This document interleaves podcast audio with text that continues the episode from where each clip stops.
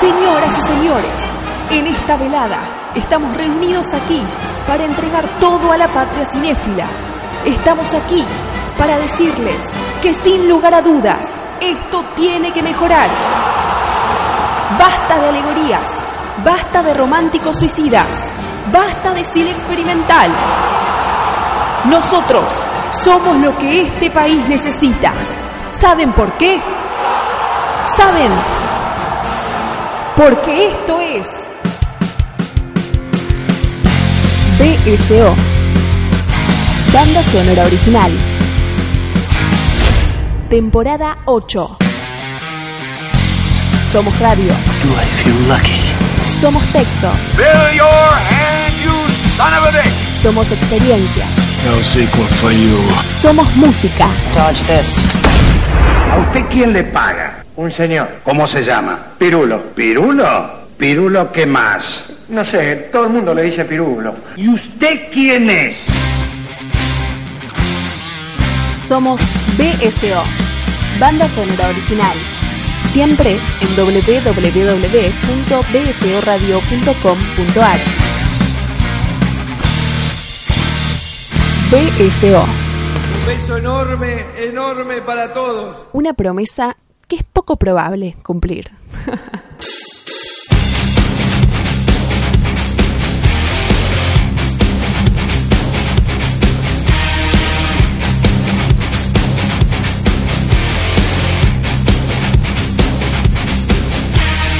Señoras y señores, bienvenidos a una nueva entrega de banda sonora original. Y tengo el agrado de tener otra vez finalmente en el piso, finalmente en el piso a mi coequiper, a mi amigo, al hombre de armas tomar de banda sonora original, al hombre que viene del eje vertical, a Fabio Damián Villalba. ¿Cómo le va, Villalba? ¿Cómo le va, Cirulo? Hacía rato que no estaba acá en los estudios David Ward Griffith. Si nos abandonaste, como canta eh, Paloma San Basilio. ¿Por qué me abandonaste? ¿Por qué me abandonaste? Eh, No sí. sé por qué, Si siempre fuiste mía. por qué. ¿Por qué me abandonaste? Bueno, basta.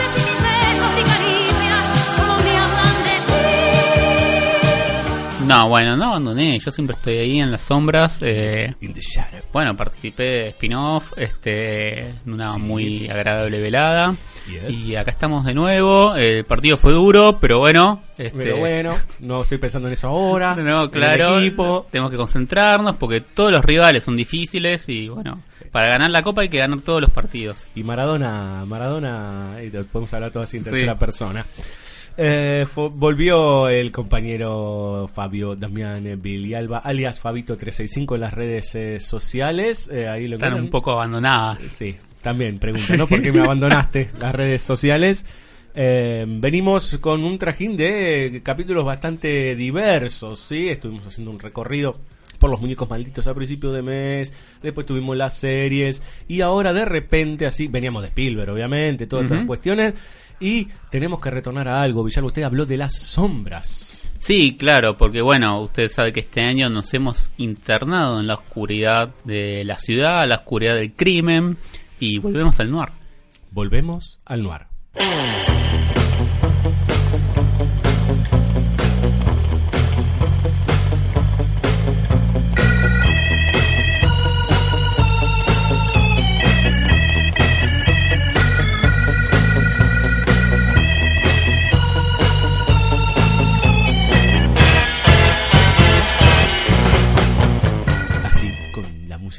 Shot in the Dark, regresa BSO Noir, este, estos capítulos especiales, podríamos decir, o estos capítulos dedicados íntegramente a lo que nosotros creemos o entendemos o intentamos acomodar dentro de una estructura llamada policial negro o cine negro. eh, con todas sus complejidades y ribetes, etcétera, etcétera. En algún momento nos preguntamos por esa mujer, en otro momento con los detectives estuvimos, estuvimos con que todo está podrido, ¿no? Parecía que estu- estuviésemos viendo la televisión, Sí, ¿no? claro. Como está todo podrido. Eh, lo cierto es que ahora, Villalba, esto es un atraco.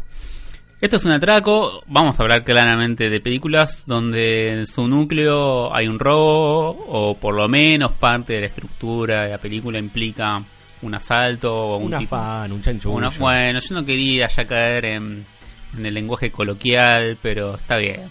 Bueno, podemos. eh, pues, nos gusta el lunfardo. Sí, claro que sí. Es el lenguaje de los guapos, de los orilleros. Sí, eh, estaba pensando en esta anécdota que recuerda Borges sobre Roberto Art, que unos críticos le, le criticaban, unos críticos le criticaban, Dios mío, El lenguaje. eh, que no emplea bien el lunfardo y Roberto Art eh, respondió, miren, yo nací en un barrio pobre, la verdad no he tenido tiempo de ocuparme de estudiar esas cosas.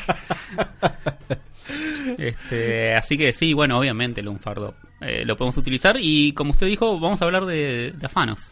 Exactamente, de afano, choreo, eh, triquitraque y todas esas cuestiones, ¿no? Como quitarle. Como nueve reinas, empezamos a decir los- claro, sí, los claro. sinónimos. Ahí está. Eh, cuatro películas, cuatro para pensar. eh, básicamente, como hacemos siempre, es casi, casi una excusa. En este caso, están bastante estructuraditas, o sea que están centradas los conflictos en la cuestión de- del robo. Y nos va a pasar en la mayoría de los casos, si no en todos, que eh, los protagonistas son los ladrones. Sí, eh, principalmente eso, que son los ladrones. Nos va a volver a pasar esta cuestión de un pasado a reconstruir o lazos en, un- en un pasado que implican destinos o, o complejidades en un presente. Y también vamos a tener eh, mujeres en, en lugares fuertes y, y protagónicos. Y algunos complejos, complicados inclusive, ¿no? Sí. Es que de alguna manera, ma- más allá de las dificultades de hablar de género en términos dramáticos, etcétera, etcétera, eh, hay elementos recurrentes y por algo las podemos clasificar o acomodar o en un grupo en que básicamente son estos. Este, la, la noción de, de, un- de lo que podríamos pensar como pecado trastocado en crimen, básicamente. Claro. Y, y que muchas veces se lleva ese crimen por un amor o por una pasión y por un camino torcido, desviado. Y hablando de infiernos, cielos y demás, podemos hablar de cruces, podemos hablar de Chris Cross de 1949. Parece que ya es una persona asidua Robert Siodmak a Noir, básicamente porque ha hecho una cantidad enorme de policiales buenísimos. Sí, sí, lo- y yo me imagino que hasta fin de año lo vamos a seguir encontrando. Nos volvemos a encontrar con el amigo Bart Lancaster. Campbell Lancaster. Y acá, bueno, justamente tenemos como la, la expresión, si se quiere, más, más clara esta idea de un hombre enamorado o Sí. con una pasión que lo lleva, claro, por un derrotero que, bueno, va a terminar trágicamente. Sí, totalmente. Eh, la historia es eh, se centra en la vida de Steve, que mm, de buenas a primeras, con una, la película empieza con una aérea increíble de noche, que dicho sea de paso, busquen en YouTube. Alguien después la tomó en una, una serie que se llama Naked City, es una serie policial de Sí. los años 50. Tomó exactamente lo mismo, pero de día, digamos, ¿no? Adaptándolo a la televisión, ¿no? Con estas cuestiones de ablandar un poquito y, a- y el productor habla arriba, pero es muy similar la toma. Toda esa aérea nocturna termina en un estacionamiento en donde Steve le dice a Ana, nos tenemos que ir, tenemos que esto está todo podrido, hay que salir corriendo de acá. ¿No? Una escena hermosísima. Ya la película empieza con una escena hermosa en donde estos, esta presunta pareja, no sabemos Sí. todavía, él le dice, andate a Cabo Verde, andate a Cabo Verde que este, yo voy a terminar de liquidar todos los asuntos acá. Que tampoco sabemos bien qué. No, pero por la puesta en escena entendemos que funcionan como amantes, hay una tercera persona, un, un hombre al cual hay que ocultarle esto. Este, están ahí entre las sombras de estacionamiento y justo un auto que, que va a estacionar los ilumina.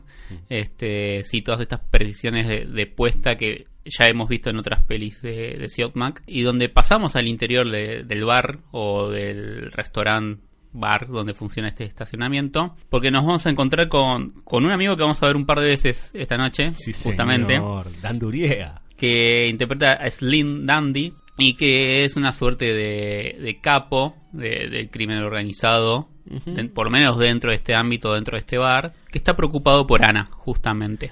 Exactamente. Y eh, esa primera aproximación en el bar lo que nos muestra es que hay una cantidad de relaciones de poder, una, cantidad de elementos que van dando vueltas. Uno que tiene que ver justamente con Slim y Steve, pero también aparece la policía dando vueltas ahí. Un amigo de Steve que es Pete, que es amigo parece que de la infancia o algo por el estilo, y que está ahí como controlando la situación y le dice no te acerques ahora porque es problemático y demás.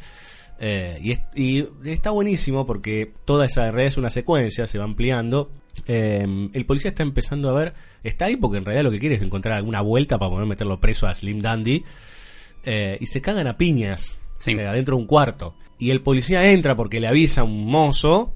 También hay una figura del barman que está buenísima en esta película que me parece que tenemos que pensar un poquito estos barman que van apareciendo. Usted recuerda a Phantom Lady que estaba Sí, el otro, claro. aterradísimo con esa mujer que lo sigue. Pero este caso es más copado.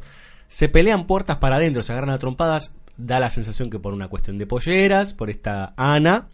Cuando entra el policía, ¿quién fue? ¿Qué pasó? Nadie sabe nada.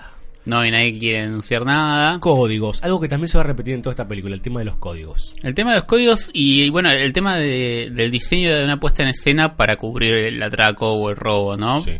No, no entrarían tanto en esta idea de- del robo maestro en términos de las películas que vemos la preparación, estas llamadas haste. eh, hay alguna que sí, justo esta no, porque no es que vemos los detallecitos como la gran estafa, ¿no? Sí, eh, Este, para ir más a- para esa época, Rififi, por ejemplo. Claro. Pe- pero sí tenemos esta noción de que esa pelea, lo que me parece increíble es que tiene su parte de verdad y su parte de mentira. Totalmente. Porque Slim Dandy y, y Lancaster se tenían que pelear, obviamente, para disimular cosas con respecto al policía, pero al mismo tiempo se están peleando por Ana. Exactamente. Y eh, a partir de eso vemos, bueno, cómo se termina. Bueno, vemos la trastienda de esa pelea. Vemos la trastienda de esa pelea porque en el callejón del bar eh, descubrimos que es una puesta en escena, descubrimos que hay un plan, que Slim Dandy dio a saber que se va a Detroit, que mueve todo su imperio criminal, su imperio, bueno, es un poco más chico, ¿no? Pero Organización criminal. Su organización a, a Detroit y, y- y vamos percibiendo que todo esto no es real. Porque al día siguiente vamos a acompañar a Bart Lancaster en su trabajo habitual, que es el de conductor de un camión de caudales, un camión blindado. Ujú. Y ahí va a empezar el flashback Gigantesco. gigantesco que va a ocupar casi toda la película, donde sucede esto que, que decíamos de tener que reconstruir un pasado, ¿no? Tener que reconstruir cómo llegamos hasta acá.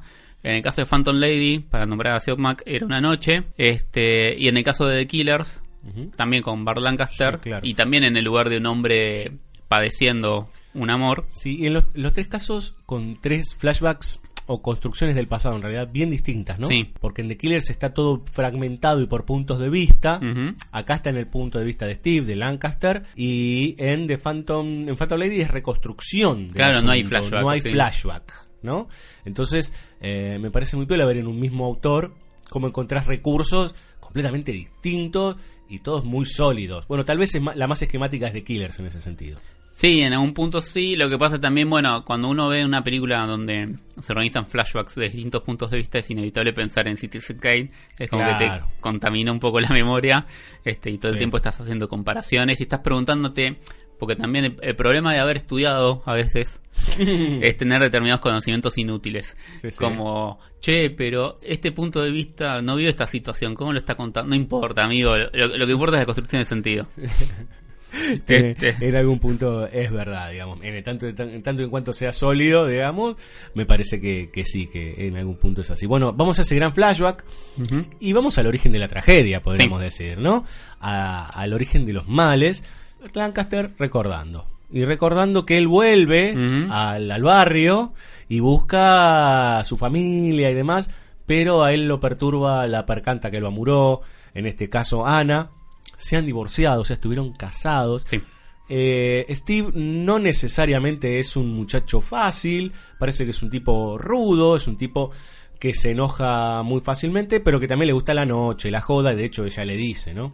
A vos te gusta la noche, te gusta, digo, otra vez querés volver a lo mismo. Y me parece que a partir de ahí y de el intento todo, todo el tiempo de querer volver a estar juntos, porque hay una atracción que es, iba a parecía una, una película del medio, ¿no? una atracción peculiar, iba a Sí. De Olmedo y Porcel, eh, es lo que termina derivando en, en que todo eso confluya en un atraco, digamos, ¿no? Porque ni siquiera está en los planes de Lancaster hacer ningún tipo de acto criminal. No, claro, eso surge a partir de, de haberse metido de nuevo, embarrado, por decirlo de una manera, con su, en su relación con Ana. Tenemos una noción de que tuvo como muchos laburos en distintos estados, pero bueno, vuelve al lugar materno, porque el padre está muerto y tenemos una presencia ahí de la madre muy fuerte, pero que no es inocente, no es menor, como siempre decimos, que ese lugar sea Los Ángeles, ¿no? O sea, donde está el propio Hollywood, Sí, señor. eh, donde ya Hollywood se está pensando a sí mismo desde hace un ratito, desde hace un par de años, y donde hay un estado de situación donde estamos diciendo, che, miren qué onda, que hay un par de cosas acá que están contaminadas, ¿no? Que Por debajo, por detrás. En ese sentido, pienso, el bar-restaurante tiene un segundo piso, tiene como un subsuelo que es medio raro porque vos ves dos entradas, la de estacionamiento está como elevada y la entrada de la calle está por debajo. Todos estos elementos se van mostrando a partir del recorrido que hace Bar Lancaster ese primer día y que es tanta la pasión, no es tanto el lo que no puede dejar atrás que ya esa primera noche vuelve Sí, sí. al Sí, bar sí, y, ve a Ana. Sí, porque aparte también hay algo lindo, digo, él va a comer a la casa de la madre, está el hermano con la noviecita, el hermano es más joven. Hay un compañero de laburo, un ex compañero de laburo en ese momento, pero que después vuelve a ser compañero de los caudales. Exacto, el daddy es, pa- no, papi. Le dice, le dice papa. A ver, el Papa. subtítulo- sí. Algo así. Eh, y le ofrecen un montón de cosas, este, como, che, salgamos a jugar a los bolos, vamos a hacer esto, eh, vamos a hacer lo otro. No, no, no, yo me quiero quedar eh, leyendo el diario. O sea, está eh, clarísima la contraposición entre la vida hogareña y la noche. Ujú. A Lancaster, le, a Steve le gusta la noche. Le gusta la noche porque en la noche está Ana, puntualmente. Sí. Y porque aparte quiere disfrazar de alguna manera, después nos vamos a enterar, que a la familia mucho no le gusta a ella. O sea, que la madre, sobre todo la madre, que es una figura muy fuerte en esta película, eh, aunque no parece demasiado, eso es muy loco. en ese sentido podríamos pensar en psicosis, que como que no se entere, digamos, ¿no? Que él está intentando volver a los brazos de esa mujer con la cual tuvo tantas historias. Sí, que termina siendo Steve como un personaje que todo el tiempo está como escapando, ¿no? Y, y no puede hacerse cargo de, de sus deseos y, y los disfraza. Aun cuando conocemos sus pensamientos, eh, va al lugar esperando no encontrarla, pero esperando encontrarla. Y, y todo Total. así. Y, y ese problema es que se arma esta bola de nieve, donde al volver a ver a Ana, se encuentra también con Slim Dandy. Claro, porque ahí nos enteramos que ella se casó con Slim Dandy. Bueno, es un poquito más complejo. Por eso, es mucho Eh, más complicado que Eh, eso. Cuando, cuando la vuelve a encontrar todavía no se casó. Y al rato sí. A Y a, sí, a las cinco escenas se casa. por- porque de nuevo, ¿no? Volvemos a comentar esto de, de los policiales negros, de, de los pasados embrincados. Porque la madre le dijo a su amigo Pete, que es el, Que es el que teniente de policía, que lo cuida el nene. Pete amenazó a Ana, como rajada de acá, no te Porque quiero ver más, te porque te meto presa. Ana decidió casarse con Slim Dandy en no me acuerdo dónde. Em, Se fueron a, no sé, a Las Vegas, no sé dónde, a Nevada, no sé. Sí, es una ciudad encima como re cinematográfica, como la, Oregon, perdón. no sé. Este y vuelven en un momento y cuando vuelven Ana ya está casada con, Claro. con Slim Dandy, lo cual obviamente complejiza mucho todo. Sí, ahí pasa tiempo otra vez hasta que él se la cruza en una Sí. estación de tren. Eh, y hasta ese momento, eh, todo eso no lo sabíamos, lo sabemos mucho tiempo después, de boca de Ana, que le dice, mira, tu vieja es una mierda, me mandó el otro pelotudo que es una mierda, Sí. y que me alejaron de vos. Claro. Y donde también se da esta, esta cuestión entre casualidad o no, o a un tipo de designio o un tipo de tentación en la cual hay que hacernos cargo responsables de cómo actuamos frente a esa tentación. Porque, bueno, está esta cosa de. Y justo el vendedor de, de puchos se agachó a buscar el- la caja de cigarrillos que yo le pedí y ahí vi tu nuca en la estación de tren. Digo, Sí. es algo muy hermoso. Igual el, el plano ese, ese plano es de una hermosura. Que eh, disculpen a los que les gusta tanto el cine del hoy, el drama actual, se los come en un pancho. Sí, claro. Y- pero además es- ese tipo de disfraz eh, romántico de algo como, bueno, fue la providencia que te encontrara. Bueno, Sí, pero sí. no, porque vos Sí, decidiste no. ir a buscarla. Claro. este ese tipo de cosas hacen que Steve cuando se tenga que enfrentar por fin a Slim Dandy porque Slim Dandy no, no come vidrio Y no. decide emplear su empleo perdonen para organizar en el momento un robo no como bueno yo tengo esto o sea, para zafar, porque para zafarla a todo esto había una situación incómoda en la casa de la madre, digamos, ¿no? Eso Claro, el, medio- Dandy y sus secuaces lo van a amenazar, como, che, ¿qué haces con Ana? Y ahí Steve decide meterse en, en ese embrollo increíble. Pero de nuevo, tiene que ver con ¿no? esta cosa de, bueno, voy a sostener la mentira hasta el final y, vamos- y esto se va a hacer más grande. Entonces Steve dice, no, no, yo no quería tener nada que ver con Ana, te estaba buscando vos, podemos hacer un robo. Exactamente. Y ahí es cuando se empieza a armar, porque de hecho Slim Dandy le dice, ¿y por qué te necesito a vos? Y porque lo que vos necesitas para robar un camión blindado es alguien que labura adentro. Claro, el Inside Man. Exacto, lo cual hace pensar de vuelta en la película de Bielinski y Laura, digamos, Sí. ¿no? El tercer hombre, eh, está toda la cuestión del tercer hombre, que falta el tercer hombre, de hecho es algo clave en el tema del, del afano. Eh, y bueno, efectivamente ahí volvemos al camión que está eh, yendo a su, a su lugar. A todo esto lo que se están afanando creo que es una, una tirada de sueldos o algo por el Sí, estilo. lo cual hace también, sí, o sea, hace recordar a The Killers, Exactamente. que tiene el robo a, a los sueldos de la fábrica. Y bueno, como vos dijiste, Bielinski. Sí, De totalmente. alguna manera, sí. Bueno, y llega la escena del humo, Villalba.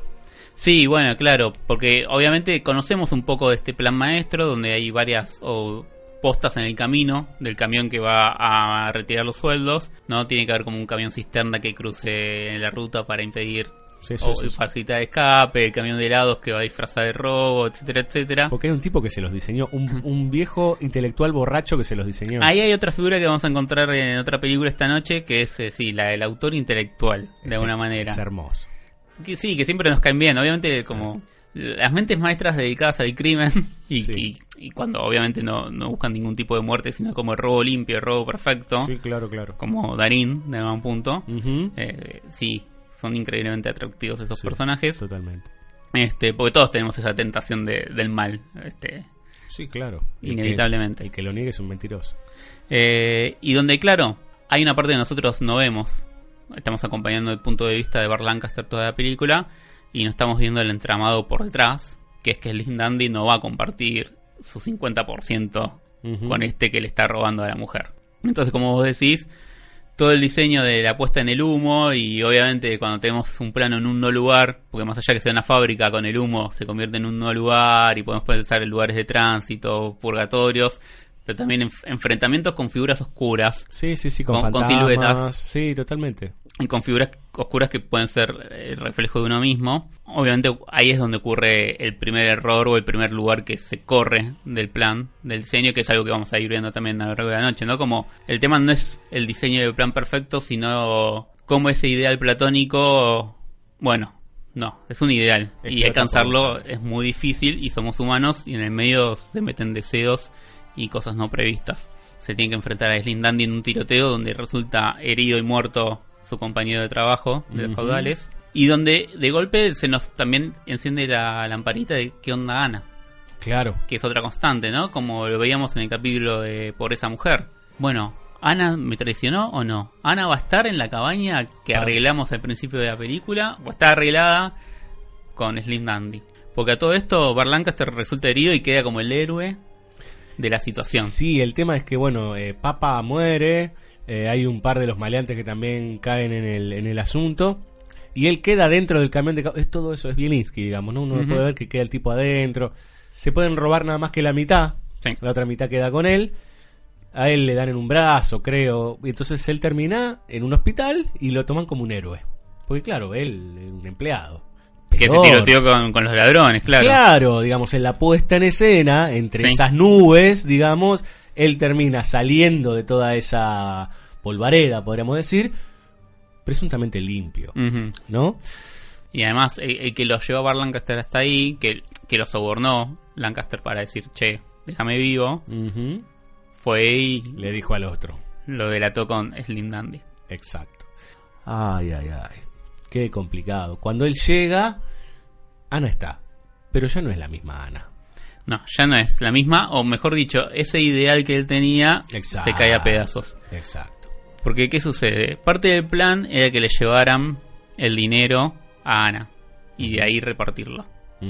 Esa parte entendemos que se cumplió, porque Ana tiene dinero, básicamente, pero lo que vemos es que al verlo herido, a Bar Lancaster le dice, no, con vos no podía a ningún lado. Y ahí, algo que vamos a ver bastante seguido, o en realidad en prácticamente todas las películas de esta noche, Sí, esta noche es trágica. trágica. Final trágico. Terminan eh, los dos eh, sentados por un solo tiro de Slim Dandy en un sillón mientras está amaneciendo. Slim Dandy está saliendo y está llegando la policía. Bueno, no se salva nadie. No, Nadie de nadie de nadie. Ellos terminan como lo dijimos 100 veces, pero se repite todo el tiempo. Como una situación de piedad, ella recostada en su regazo, eh, y bueno, no hay atraco perfecto, Villalba. No, no, y además, y menos con este nivel de ceguera como el de personaje de Lancaster, que, que no puede parar la pelota un rato y, y ver básicamente el diseño de la jugada. Estoy muy futbolístico, pero porque, bueno, partidos de por medio. Este, sino que, bueno, es una constante de no meterse y cada vez hundirse más. Nublado por una mujer que de hecho en, es- en ese sentido uno puede pensar en The Killers, digamos, Sí. ¿no? En The Killers está por esa mujer, toda esa cuestión de, bueno, por ahí de- termina determinando una fe fatal. Eh, pero es, es un Lancaster también ahí enseguecido y que hace cualquier cosa por, por esa chica. Y acá yo creo que está es más profundo inclusive, ¿no? Sí. Vamos a escuchar un poco de música. Escuchemos. Vamos a escuchar a Miklos Roxa. Por favor. Títulos principales de Chris Cross de Robert Siodmak 1949.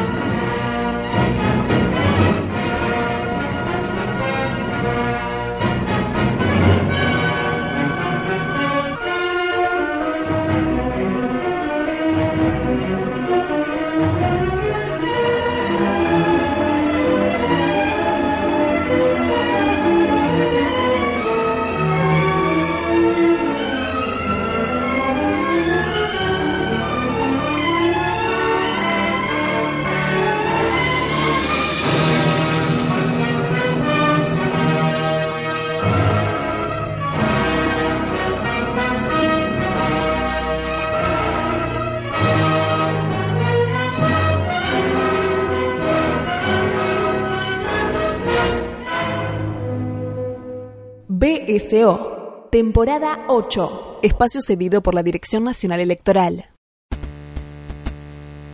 ¿Cansado del pasado? Vote lista 800.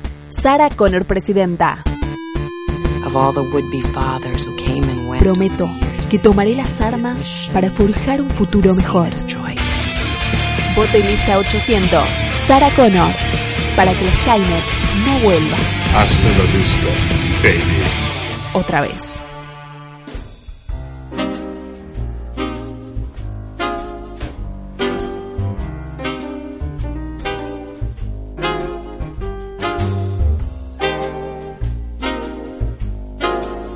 Segunda película de la noche. Eh, Villalba está caracterizado como un atracador. ¿Será Sí. que le agarró un poco de frescor?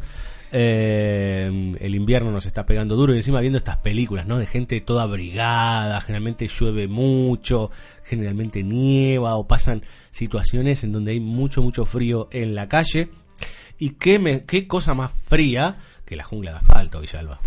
Claro, bueno, mire usted cómo, cómo llegamos hasta ahí, porque esas son las cosas interesantes, ¿no? De esta vida, ¿no? Y, y, si usted dice. y de la... No, bueno, pero perdone, ¿no? Me- Usted eh, es, es curso. es- excurso. Eh, no, pienso en este lugar de, de la poesía cuando su- que surge a partir de la, de la combinación de dos elementos contra- aparentemente contradictorios, ¿no? Y se van generando esas metáforas o imágenes. Y como esta combinación justamente del título de la jungla de asfalto. Exactamente. Que es el título original de Asphalt Jungle. Claro, eh, donde obviamente no hay un único sentido para eso. No. Podemos pensar tanto en la, en la cuestión climática, como vos decís, pero también como esta cuestión de la ley de más fuerte, Total. la cuestión de el animal o lo animal que llevamos dentro. O la, o la traducción de la jungla a la civilización, podríamos decir. Claro. ¿no? O sea, la- las leyes del más fuerte, como bien decías vos, etcétera. Lo cierto es que acá no se llamó la jungla de asfalto, acá se llamó Mientras la ciudad duerme. sí. Eh, en Argentina, en, en España se conoció como la jungla de asfalto. Creo que por ahí eh, alguno le puso la jungla de cemento o algo por el estilo. en Puede realidad. ser. Y pensaba en lo climático, generalmente se piensa en el asfalto como algo caliente, ¿no? Sí. por la brea y demás. Pero claro, digamos, ¿no? Acá las calles eh, irradian, no, irradian frío y irradian calor, las dos cosas, digamos, ¿no? Bueno, sí, eh, vamos a ir viendo por qué. Pero en principio podemos decir que, bueno, volvemos con John Huston, que no Sí. lo veíamos desde el primer capítulo. Exacto. Un director que quedó un poco inflado a lo largo de, Sí, señor. de la historia del cine. por alguna, algunas personas, ¿no? Como, bueno, si, te- si, te- si tuviésemos que jerarquizar a los grandes maestros y aún sin haber visto todo, eh, uno no lo pone en la primera línea.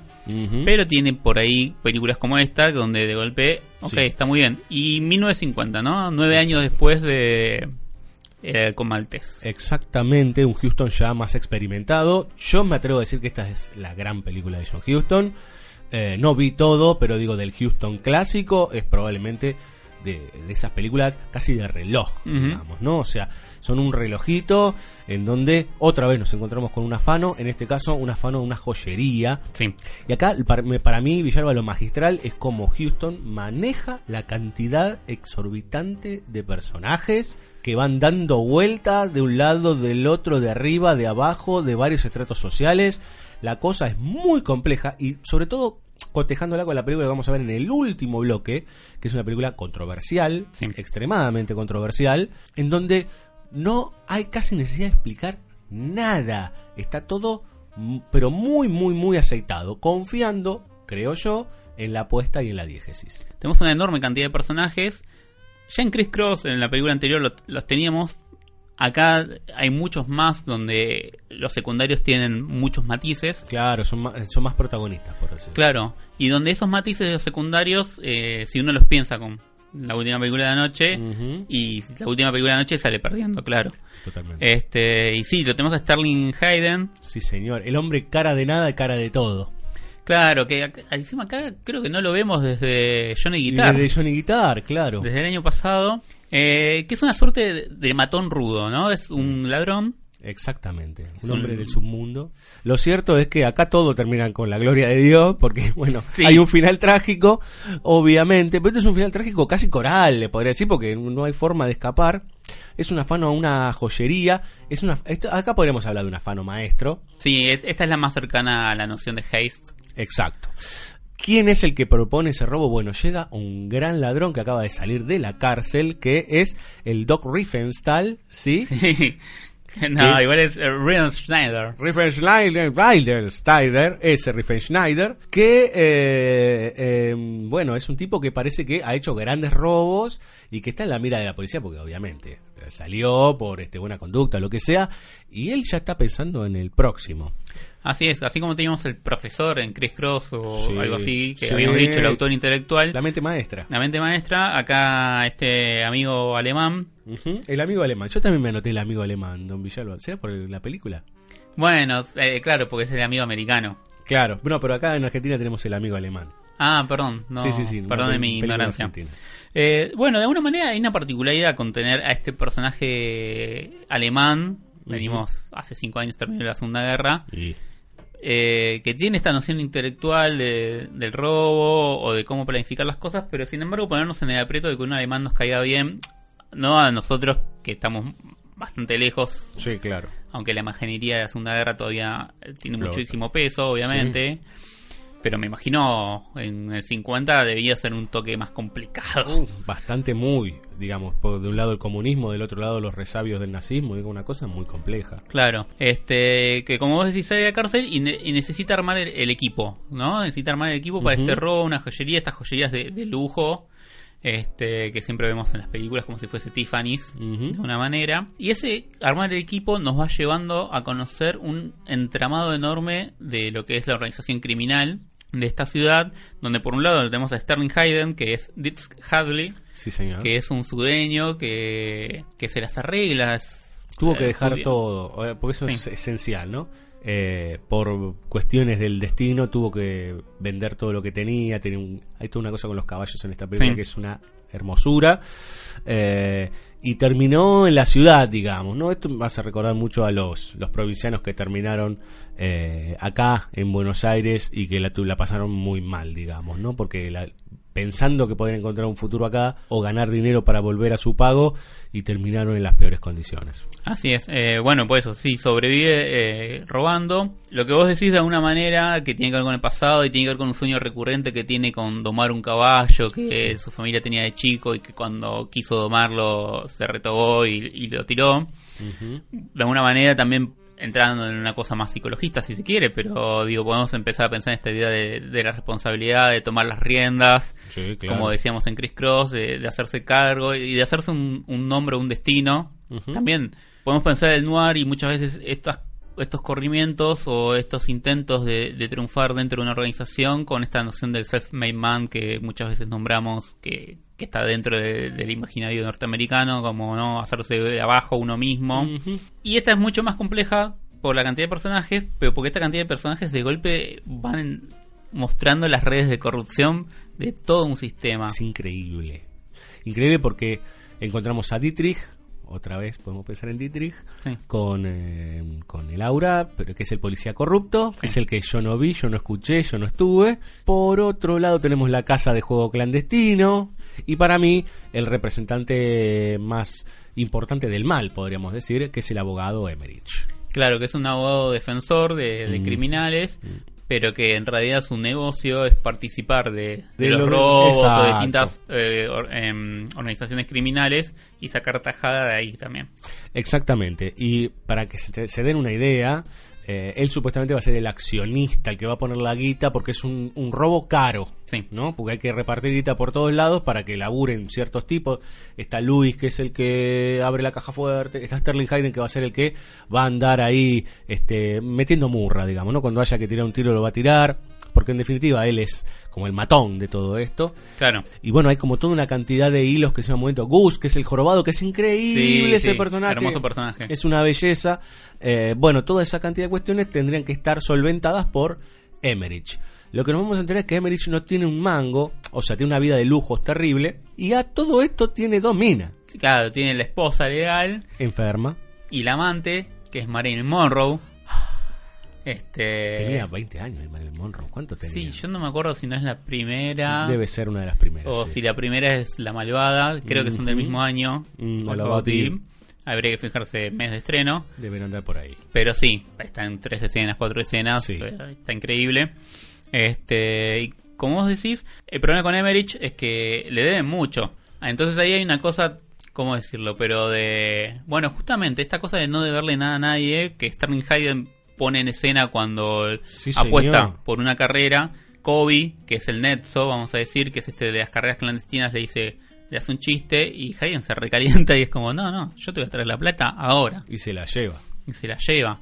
Eso también tiene su lugar de imponernos en jerarquía a los personajes dentro de un mundo criminal, ¿no? Para no caer en esta idea, bueno, son todos cualquier cosa. No, para O mí- como pasa cuando se lee mal el padrino y es como. Sí, la "Uh, mafia". Claro, esta manga de ladrones de los Corleones, no, justamente no. Mm, No, claro. La idea totalmente. es jerarquizar y ver dentro de un ámbito donde casi no hay escapatoria. Bueno, quién tiene honor, quién hace las cosas como deben hacerse ¿Y quién está aprovechándose? y quién está aprovechándose. Sí, y me parece que hay un personaje que es increíble, que hay un detective privado Sí. dando vueltas. Hasta ahora habíamos hablado del, del detective privado como ese personaje que se mete en el barro, que tiene que hacer cosas complejas, pero que en definitiva... Tiene hablar- de justicia. Exacto, burdamente podemos decir que habla, eh, obra para el bien. Mm.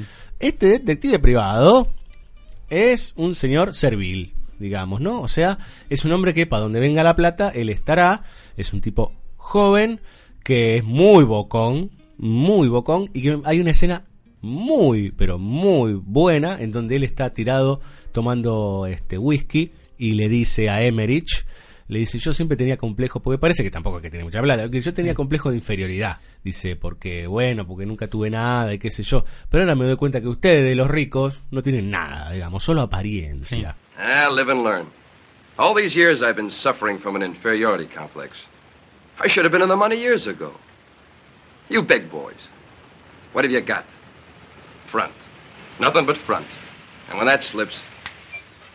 I do believe our guests are arriving. Este, y esto de las apariencias también se pone se pone en escena también con cosas como muy pequeñas y muy boludas que a uno le parece bueno. Todas las películas plantean esta idea, pero por ejemplo, hacia el final, cuando eh, el amigo alemán le quiere dejar un- una de las joyas a Sterling Sí. Hayden para cambiar, Es. Hayden dice, ¿y pero cómo las voy a llevar yo? Si las llevo yo, ¿Qué hago yo con eso? claro, van a pensar que son falsificadas. Me van a dar dos pesos. Es- ese lugar de, de la imagen este, se da hasta en pequeñas cosas como eso, as- así de precisa es la película. Sí, sí, sí, pues un relojito. eh, y me parece que también hay algo muy, muy importante en, en términos de el afán no se realiza hasta que, como decías vos en el bloque anterior, no todo robo es perfecto, no, ningún robo es perfecto y siempre hay causalidades, casualidades que aparecen en el medio. Y ahí es cuando uno de ellos es herido, que es el eh, Luis. Sí.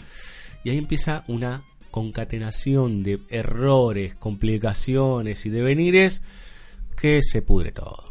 Sí, así es, porque mientras en paralelo tenemos el conocimiento como espectadores de que Emmerich los quiere cagar por este problema de deudas que tiene, como no puede tener efectivo para pagarles, porque bueno, algo no, no lo contamos, pero entendemos a partir de estas películas una lógica criminal donde algunos van por el botín y otros van como empleados. Cobran a- el sueldo, claro. Cobran, claro, cobran el jornal en, en el robo. Sterling Hayden es uno de esos. Claro, que encima pobre, como lo tienen como un estúpido, porque lo tienen por tonto, por esta cosa de ser rudo, este le están pagando unas monedas al lado de los otros que es- eh, sería como trabajo calificado, el que abre, ay, la compuerta de, de la caja fuerte es como trabajo calificado Claro. y el otro es pura mano de obra Exacto. desechable. Sí, total. Pero bueno, como Emmerich los quiere cagar porque no les va a poder pagar y se quiere fugar con, con todas las joyas, al mismo tiempo, como vos decís, tenemos esta complicación casual o no del destino de que por enfrentarse al único guardia con el que se tienen que enfrentar, se cae el revólver del guardia y le dispara a Louis. Y a partir de ahí, obviamente, eso complica las cosas porque retrasa la llegada de las joyas hasta Emmerich, porque el alemán no es boludo y en sus averiguaciones sobre Emmerich se va enterando de las dificultades económicas del mismo. Ujú. Que además el, el primer dato que tiene es como, bueno, pero tiene una rubia. Sí. Tiene una rubia. ¿Qué onda? Sí, sí, totalmente. Este tipo este, no me termina de cerrar. Sí, y que además en ese, en ese punto casi que podríamos entrar eh, eh, a percibir que todos tienen dobleces, menos Starling Hayden, que es como eh, el que es, básicamente. Exacto. Y que tiene un solo objetivo, que es querer poder com- recomprar la granja que tuvo que vender con su hermano. Así es. Este, y bueno, tenemos el personaje femenino Sí. importante de, de la película, Doll. que es Doll, muñeca. Ujú. Es interesante pensar esta idea porque siempre tenemos esta noción de como, ay, el cine clásico patriarcal que objetivaba a las mujeres, No, etcétera, etcétera. Y, y cómo eh, la propia película se hace cargo, o sea, tipo el seudónimo o el sobrenombre que le ponen es muñeca, para empezar. Y la relación que tiene con Hayden, que es este tipo de, de relación, bueno, estamos juntos pero no, Ujú. este donde siempre hay un tira y afloje. Te quiero tanto que no sé. Te quiero tanto que no sé. Pero como ella eh, decide, porque obviamente decide, y porque tiene la oportunidad de decirle que no, y sin embargo hasta el final lo aguanta, sí. este, acompañarlo justamente hasta el final. Porque obviamente a partir de, de este quiebre que se da en el robo, empieza la cacería. Sí, claro. La, poli- la policía va empezando a cazar a cada uno de ellos. Kai Kobe, que es este Netso, el, el que arregla las apuestas, que es como el soplón, es el que saben que es el, Es el el que eslabón quiebra- más el que se débil. quiebra fácil, claro. Y ahí empieza la cacería de cada una de las partes de ese Ujú. robo. Sí, y eh, a, a todo esto hay toda una charada de Emmerich eh, diciéndole a Marilyn que, bueno, che, vos decile a la policía que estuviste conmigo anoche, estuvimos ahí manoseándonos un rato y qué sé yo, hasta que ella también se quiebra. Y, usted quiera o no, pero simetría con Fritz Lang, disparo fuera de campo, los sobornados, la jungla de asfalto, digamos, ¿no? Emmerich se suicida fatalmente. Se llama Emmerich también, es un apellido pseudo-alemán, podríamos decir, o anda por esa zona. Eh, y el, el- el alemán bueno y el alemán Sí. malo podríamos hablar, ¿no? Eh, lo cual me parecería bárbaro tener que eh, eh, pensar en realidad esta idea de que en realidad, claro, que es como pensar que todos los alemanes son nazis, digamos. No, obvio, o, claro. no sé, que todos los judíos son avaros, son, son boludeces, digamos, ¿no? Entonces me parece que la película, sin decirlo, pero porque tampoco sabemos si es alemán el otro, pero el uno es un apellido que tranquilamente puede ser del orden austrohúngaro, si querés, o del imperio austrohúngaro, tiene conductas en realidad de, pongámoslo en términos nuestros, neoliberal, digamos. claro. ¿no? Es un sorete. Eh, y eh, es más, cuando se tiene que ensuciar las manos, que tiene que tirar el cuerpo del otro que, que mató a Sterling Hayden, porque lo matan al detective, en una acción hermosísima, como se entienden los ladrones. O sea, está- están parados cuando ya llegan con las joyas. De un lado, Sterling Hayden con, eh, con este doctor, Sí. que viene con el bolso lleno de joyas. Y del otro lado está el detective corrupto con Emmerich. Y el tipo saca la pistola y le dice, déjame todo acá, los voy a masijar a los dos. Y en un pase de mano fantástico en donde cruza la, eh, la valija por el medio del rango de tiro, Sterling Hayden saca el arma y lo liquida. No puede salir indemne, obviamente. No, y tiene, Este, bueno, la, la marca crística. Sí, sí, la famosa herida en el costado. Yes. Este, eh, que es, bueno, obviamente para nosotros como católicos, este, Como cre- creyentes. lo, lo tenemos cercano a la figura de Cristo, pero que bueno, es una figura esencial, ¿no? La idea de una marca en, en el héroe. Sí, o de la, la que idea de que padecer. la idea de sacrificio de, de- de destino, de destino fatal, digamos. Así es, y que a partir de ahí, obviamente esa, esa herida va a ir empeorando hasta llevarlo a, a la muerte de Sterling Hayden. Mm. También con esta noción de, de lo que vemos y no vemos detrás, ¿no? Este, las apariencias, etcétera. Es muy interesante cuando detienen al amigo alemán, al alemán copado, Sí. que se queda obsesionado con una chica que está bailando en un bar. Bailando swing. Le da unas monedas para que pongan la rocola y pueda seguir bailando. Y como ves en un movimiento de, de cámara a unos policías observando a la chica y que por observar ese baile descubren al amigo alemán. Y como el alemán después les pregunta a los policías, bueno, pero ¿cuánto es ese que, que están acá en el bar? Y unos tres minutos. Ah, lo que dura una canción. Exactamente. El- aparte es fantástico porque el taxista que porque tiene que ir a mí, no sé hasta dónde tiene que ir, le paga sí. mucha plata a un taxista que es de origen alemán. Entonces me parece una cosa como, a ver, todo está hiperconectado, ¿no? Este, aparte como encontrás el, el alemán eh, ladrón de guante blanco, tenés el alemán obrero, tenés el alemán que es el garca. Bueno, me parece que esas cositas chiquititas son una belleza en la película. Y ni hablar del final, que es una cosa que parece una oda al western. eh, Bueno, ¿no? claro, porque Hayden vuelve a su lugar de origen de alguna manera, cambiando lo que haya que cambiar, porque obviamente no es que vuelve a, al sur. Sí, eh, a ver, para poner en contexto, se murieron todos, Sí. ¿no? Palmaron todos, él es el único que queda en fuga con Doll y eh, le dice, yo no sabe lo que es ese caballo, le dice, no, cuando te muestre ese caballo, qué sé yo. Y vos decís, no puede ser, este tipo se está por morir, se Sí. está por morir, se está por morir.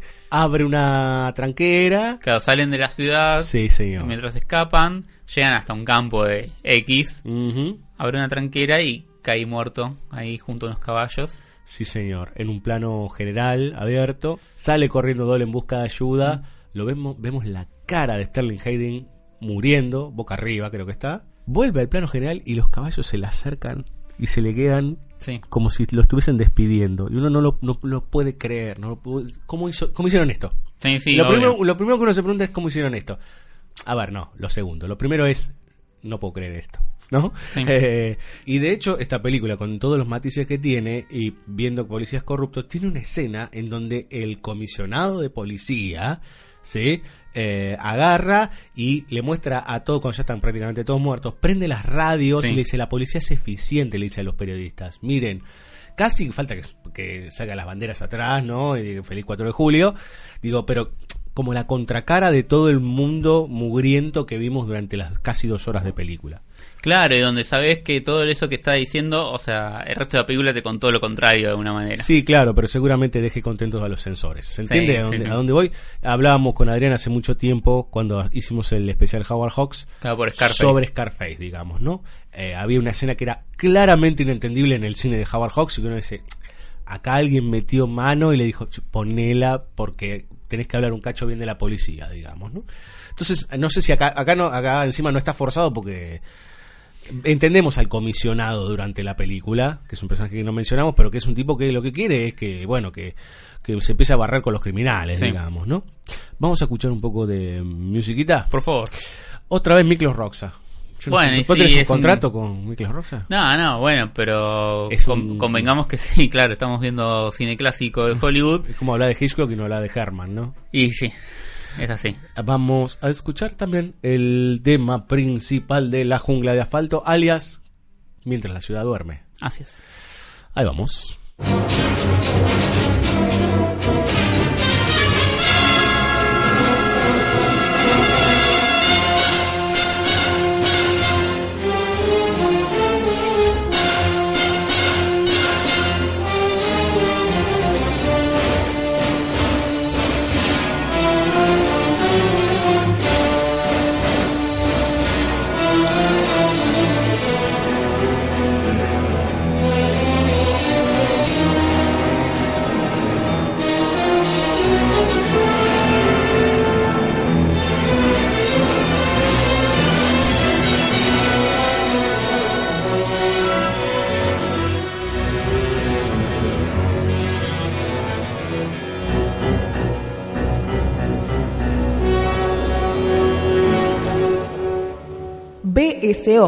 Temporada 8, espacio cedido por la Dirección Nacional Electoral.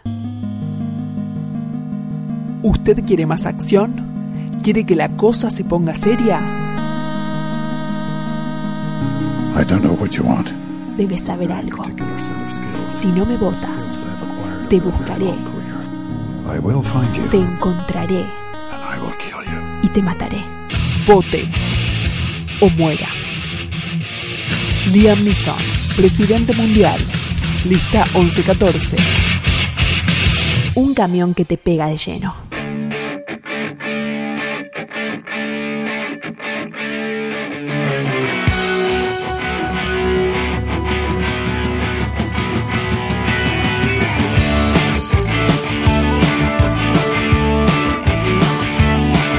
One way or another. ¿Usted sabe por qué estoy cantando esto, Villalba? Sí, yo lo sé, claro, porque me mandó el guion usted de este ah, pero yo pensé que era una sorpresa. capítulo. No, no. Eh, nada es casualidad. Yo le digo, mire, dentro de un par de meses vamos a tener una una, una de estas de estos capítulos de Noir muy particular que va a estar conectado con nuestro país, seguramente. Y esto es un anticipo. Sí, claro, de alguna manera, porque bueno, tenemos a, a un argentino dirigiendo en Hollywood. Un mendocino, ¿no? Pensábamos que el mendocino más famoso era Leonardo Fabio, pongámosle, digamos, ¿no? El mendocino más famoso del cine. Sí, Bueno, bueno, está bien. Para el cine, sí, bueno, sí. para no. el cine contemporáneo. Sí. Bueno, lamento decirles que no, señores, porque Hugo Fregonese es un director del carajo, ¿sí? Que en algún momento pegó el salto y podríamos decir que es el único históricamente que ganó en Hollywood y que se quedó a vivir y a trabajar en las películas del Hollywood clásico. Sí, con sí. todo lo que eso implica. Y en 1950 dirigió One Way Street, una película chiquita, corta e increíblemente bella. Sí, o sea, claramente podríamos hablar de un film clase B noir, de sí, alguna manera. sí, sí, sí, sí, sí. Porque la escasez de escenografías, de, de lugares, el, el hecho este de, bueno, laburar con un lugar eh, natural. Sí, que abarata todo. Como México, que para era uno de los tantos patios traseros de, de Estados Unidos. Sí, claro. Eh, bueno, eh, perdón, no lo nombramos, pero cuando Marilyn Monroe, a Marilyn Monroe le prometen un viaje en la película anterior. Cuba. Ella, pero, pero claro, piensa ir a Cuba. Este, bueno, todavía en esos años eh, Cuba era el patio trasero, como vimos también en El Padrino 2. Exactamente, claro. Este, y en este caso lo tenemos con, con la frontera de México.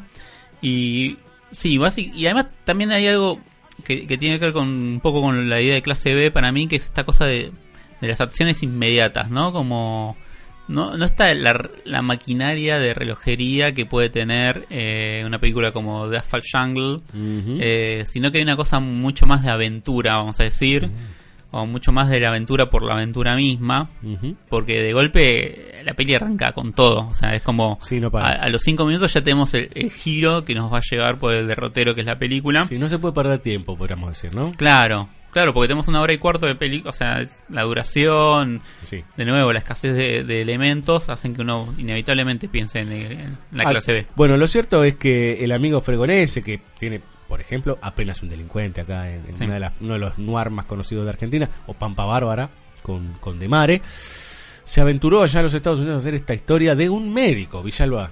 En realidad, un médico que dejó de creer en la gente Sí. y que se dedicó a curar delincuentes. Así es, es como un apéndice de, de un grupo criminal donde entre distintas funciones, como veíamos en Criss Cross o en La Fall Jungle, que había funciones entre los criminales, como si fuese un equipo también de, de cine, Sí. algo que Inception después pone en escena, en evidencia. Acá tenemos eh, la función del médico, que es como, bueno, si algo salió mal en el robo, lo llamamos, está acá nomás con nosotros, o está en el aguantadero con nosotros, Sí, señor. y soluciona lo que hay que solucionar. Sí, exactamente. Y eh, el jefe es nada más y nada menos que Danduría. ¡Otra vez! Así es, el que teníamos como Slim Dandy en Criss Cross, ahora es, es John Wheeler. Exactamente. Se acaban de afanar un banco. Sí. O sea, lo que vemos es la escena después del afano. ¿No? Del afano grande. A los cinco minutos, el médico le está afanando a los ladrones. O sea, ladrón que le roba a ladrón tiene 100 años de perdón. Así es. Como vos decís, eh, Se, se nos presenta un, un médico que ya no, no cree ni en su propia profesión, o sea, Ujú. olvídate esto del juramento hipocrático, etcétera, etcétera, este, y básicamente no, no cree en nada, este, puro materialismo craso, y que decide esta cosa que es totalmente loca como se organiza, por eso también pensar en esta cosa, ¿no? De, de las acciones instantáneas y, Inmediato, sí. y, y nada sin mucho pensamiento detrás o sin mucho de la ruedita, del mecanismo, de nada, no, Mm. como vamos a los bifes, que es esta cosa de, bueno, me llevo el- el- la valija con la plata, el remedio que te di no es un remedio, Es un veneno. es un veneno, y si no te doy antídoto en 48 horas, perdiste, o sea que me tenés que dejar libre, porque si no, no tenés antídoto. Obviamente hoy en día se siguen haciendo películas con esa lógica, Sí. pero esto es totalmente delirante en un punto y sin embargo entras como un caballo y tenemos un condimento más, ¿no? Como veníamos diciendo a lo largo de la noche, tenemos eh, la mujer. Le afana la mina al capo. O sea, le afana la mina al capo. Así lo tenemos que decir. Yo voy a decir que la mujer decide irse con él. Bueno. Para ponerle un- grado de Está- progresismo esta noche. Está muy, está muy bien, está muy bien. Para, eh, para todos aquellos que quieren este, hablar así y empoderaren, empoderarum, eh, se van los dos juntos. O sea, eh, la mujer esta hermosa que se llama Lara Thorsen, que en realidad creo que se llama, eh, la actriz era Mau- Marta, Marta Tor- Toren. Marta Toren, una sueca con unos ojos eh, morocha, pero con unos ojos enormes. Se fugan en un auto, se suben en un auto y se van. Y cuando te quedas cuenta están arriba de un avión viajando por el México del interior Sí. y terminan por accidente en el medio de, de- de- de la, no sé si es la jungla o algo por el estilo, cerquita de un pueblo. O sea, Sí. cuando te querés dar cuenta, el noir se fue al carajo y terminaron en una aventura con mexicanos en donde aparece un cura, que no sabemos qué es cura, pero después lo es, que me parece que eso es algo para resaltar, Villalba, se hablaba del catolicismo antes, que es con tres estupideces se configura cierta lógica que hoy y hace un tiempo, que está degradada en, la función del sacerdote o del, de aquel que administra de alguna manera las, las, las cuestiones sagradas, que hoy se lo, se lo mira como con desdén, digamos, ¿no? Con algunas, algunas cuestiones con, con, con veracidad, podríamos decir, o con razón. Este es un tipo de campo, o sea, del campo. A lo que voy es que él opera. No lo ves vestido de cura y él lo dice. Dice, no, yo no necesito estar vestido de cura para hacer lo que tengo que hacer. Claro. Que es estar con la gente del pueblo, ayudar a la gente del pueblo y acercarle la palabra a la gente del pueblo. Y cuanto más bien pueda hacer para esa gente del pueblo, mejor será para todos. Ya está, listo, se acabó, cerrame la 8. Digo, me parece, y aparte que es algo hiper chiquito, yo lo estoy diciendo creo que hasta más largo que la película. Sí. Es fantástico y me parece que ese va a ser casi que el reflejo o el espejo que va a tener el personaje de Matson, que es el, el médico, eh, que el, el actor se llama eh, James Mason. James Mason. Mason, Un capo. Otro, sí. Eh, sí. Que bueno, está en Bigger Than Life, de Nicolas Rey. eh, Exactamente, exactamente. Nace una estrella, perdón. A Star is Born. Eh, y que, perdón, hago nota al pie. Cuando yo me obsesioné mínimamente con Nace una estrella hace tres meses, algo así, que me vi las cuatro versiones, eh, descubrí por la trivia, a veces funciona la trivia, que James Mason eh, fue como el tutor, o mejor dicho, podemos decir que Sam Neill fue el protegido de James Mason. Yo te lo cuento a vos, Ciruelo, porque sé que te estás ídolo. emocionando, claro. Mi ídolo, Sam Neill, Sí. fue eh, protegido, apadrinado. fue apadrinado por James Mason. Y si uno los ve y, y ve ciertos rasgos de actuación de James Mason, descubre unos gestitos de Sam Neill. ¡Ay, me muero! La cara de Ciruelo en este momento es increíble. No, no, no, que claro, es genial. Eh, Igual para mí creo que es, es, es, es más actor Sam Neill que el, que el, que el pobre Mason, pero, pero igual lo... Qué difícil lo estás diciendo, Sí. esto me estoy retirando. Eh, bueno, retírese, pero No, bueno, me parece que James Mason en realidad pertenece a otro código actoral, Obvio, otra sí. época y otras cuestiones.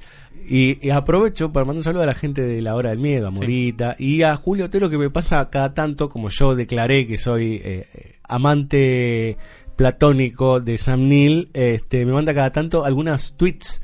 Sí. Este, yo a ustedes les compartí este, uno de un patito y qué Sí, sé yo. sí, sí. Pero hay uno que es muy genial, perdón, este curso, ¿no? Pero en donde él sale de, creo que es un bar o algo por así, por el estilo, y un tipo viene, se le acerca y le dice, vos sos un actor famoso, ¿no?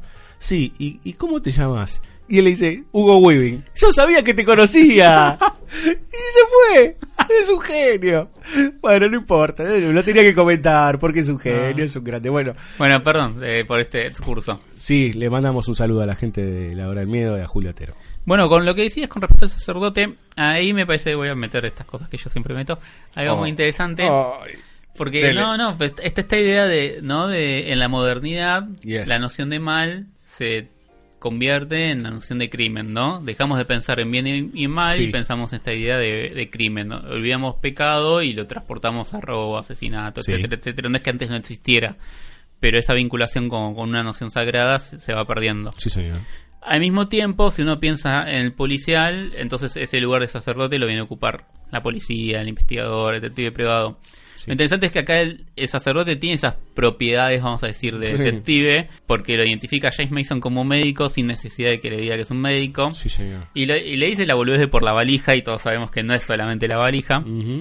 Pero además tiene que ver como también... eh, es un sacerdote que, que pone orden en el lugar. Cuando vienen los malhechores mexicanos, Sí. también los frena, les miente que va a venir el general no sé cuánto. Rodríguez o lo que sea, no me acuerdo ahora el apellido. Que los están buscando, son, Sí. son este, salvajes, forajidos. Pero bueno, tiene ese lugar, ¿no? De ordenador, como vos bien decís, una función que para nosotros está perdida. Sí, totalmente, y que inclusive está, está perdida en términos de- de la- del el sacerdote hoy dentro de la estructura, digamos, de la sociedad. Claro. ¿No? O sea, como- no, no se lo entiende como un ordenador, se lo entiende casi como un ente caritativo, podríamos decir.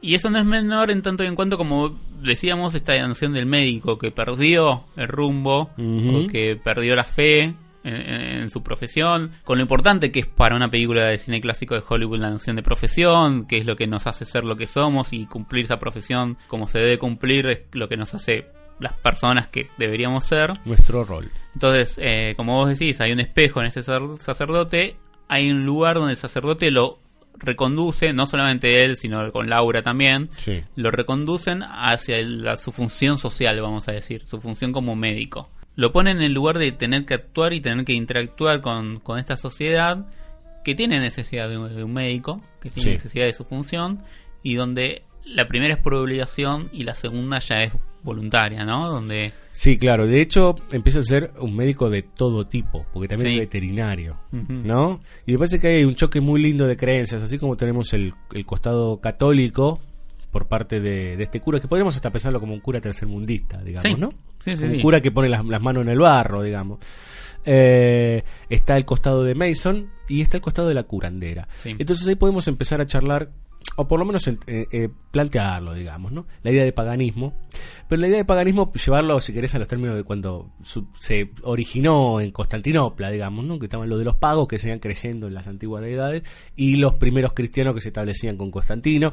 Y como de repente los que estaban en los pagos, los paganos, creían que en realidad los paganos eran los católicos, digamos, ¿no? Claro. Entonces las miradas cruzadas sobre aquellos que tienen la concepción corrida o que creen que el otro tiene la concepción corrida sobre eh, cómo actuar sobre eh, con ciertas fuerzas, digamos, ¿no? Porque hay fuerzas que están operando. Entonces, la fuerza está el esoterismo Sí. por un lado, está la ciencia por el otro, está otra operatoria sobre lo sagrado, que es el, el cura, eh, y cómo hay una reconciliación de todas esas fuerzas poco a poco, va, poco a poco en un hora y cuarto, digamos, ¿no? O, o sea que Sí. esa, esa velocidad crucero, pero que se va armando con esta con tener que retirarse de la primero al retirarse de la ciudad, o sea, re- retirarse del infierno, de la negrura, de hecho, el, ahora cuando lleguemos a la escena final eh, me parece que hay un plano que es muy claro en ese sentido, pero esa reconciliación de las puntas, eh, e inclusive hasta que la curandera entiende, digamos, ¿no? Que él eh, ha curado gente y ayuda, digamos, a- hasta inclusive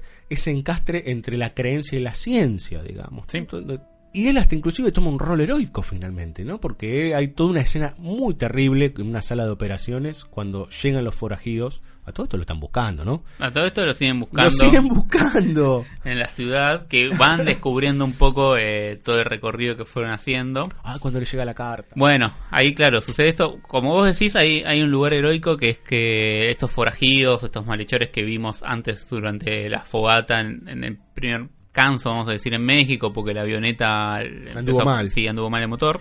Bueno, de nuevo, ¿no? Esta noción de providencia, de casualidad, o, o hay un designio ahí para que Mason haya caído en ese lugar y haya, y haya vivido eh, ese camino iniciático para recuperar algo de, de lo que entendemos que pudo ser en algún momento. Pero bueno, estos malhechores, eh, juerga, eh, uh, la minita que vimos en el phone, eh, eh. Esto lo vimos en el western. Sí, claro. Eh, mientras Mason está haciendo una operación, Un tipo con gangrena. un tipo con gangrena que lo pierden por esta aparición de los malhechores, pero como uno de estos termina herido, Mason lo tiene que curar y lo va a curar, lo cual es o sea, Tiene, tiene, tiene doble de recurso. claro, por un lado está volviendo a hacer lo que hizo con los malhechores, pero lo está haciendo por una voluntad de creer en su profesión y de creer en, su- en su lugar en el mundo y no por el bill metal, por decirlo de una manera. Exactamente. Y ahí, bueno, de repente tiroteo, qué sé yo, se pudre todo. Este, y ahí es cuando él se da cuenta que, bueno, llega la carta. En esa carta, básicamente lo que le están diciendo es que ya saben dónde está. Y él decide volver. Y cuando vuelve, no con la frente marchita, eh, con ella, porque ella la acompaña a todos lados. Él le dice, no, andate a otro lado, rajá, nena, rajá. Y dice, yo te acompaño, que esa es la escena de la botellita. Cuando dice, yo no pensé que me iba a enamorar. ¡Qué hermosura! Me pensé que me iba a enamorar en el medio de este quilombo, ¿no? Eh, vuelve y ellos dos están sentados en un bar, llueve, y él le dice, vos quédate acá, espérame, y voy a ver qué pasa con todo esto. Eh, y él sale, una tormenta, y él se lo ve perderse en la negrura mientras su silueta se deforma. Y ve, pero llueve, señor. Sí, llueve, señor. Eso es lo que pasa efectivamente. En términos simbólicos, lo que está pasando es que la negrura se lo está engullendo nuevamente, digamos, ¿no? Él cada vez que vuelve esa negrura, algo malo va a suceder. Y ahí además la propiedad de- tradicional simbólica del agua De como limpieza. transformadora, sí. Sí, señor. Y bueno, viene la escena final en donde se enfrenta a Dan Duriega, que parece el malo de turno en este capítulo. Eh, pero lo cierto es que se tiene que enfrentar con él, pero no está él. Hay un secuaz, porque el secuaz se avivó y lo liquidó al jefe. Sí. Y finalmente con una triquiñuela en donde empieza a sacar la plata del bolso, del mismo maletín donde se lo había afanado, que es el mismo maletín de donde saca generalmente el bisturí o Sí. las cosas de medicina. Tiene la pistola en el fondo y desde el maletín, Le dispara. cual misión imposible, le dispara y cae redondo el malhechor. Ahora, si usted piensa que fueron felices y comieron perdices, lamento decirle, amigo del otro lado, amiga, amigue o amigui, llega, se la encuentra a, a Laura. Ay, bueno, ya está, y, pero la pla- plata no, bueno, la plata no me importa, yo salí corriendo, nos vamos, queremos estar juntos. Cruza la calle y ¿qué pasa, Villalba? Y lo atropelló un auto, como... ¿Qué va a pasar? Qué Bueno, vio, es calle de sentido único, ¿no? No hay retorno, como el camino de las drogas de, de Fleco y Male en los 90. No hay vuelta atrás. ¿Eh? Que decían es un camino de ida. Eh, no hay vuelta atrás y ella queda sola en esa oscuridad y con la policía preguntándole qué pasó. Y vos decís, "Ah, esto, Live by Night también, ¿no? En ese sentido es el... Digo, eh, la situación no es la misma, pero es esta idea de queda la mujer desamparada, en solitario, y cómo llevará a cabo su vida después de esto, digamos, ¿no? Puede ser abrupto, eh, probablemente sea abrupto, y tal vez sea fruto de esta idea de compactar y de que todo vaya medio a los palos. Sí. Me parece que va por ese lado. Eh, cuando pasa, que encima pasa fuera de campo, uno si no se larga a llorar le pega en el palo, porque es muy triste. Sí. ¿no? Porque aparte está toda la reacción de ella y el post-choque, no vemos el cuerpo, obviamente.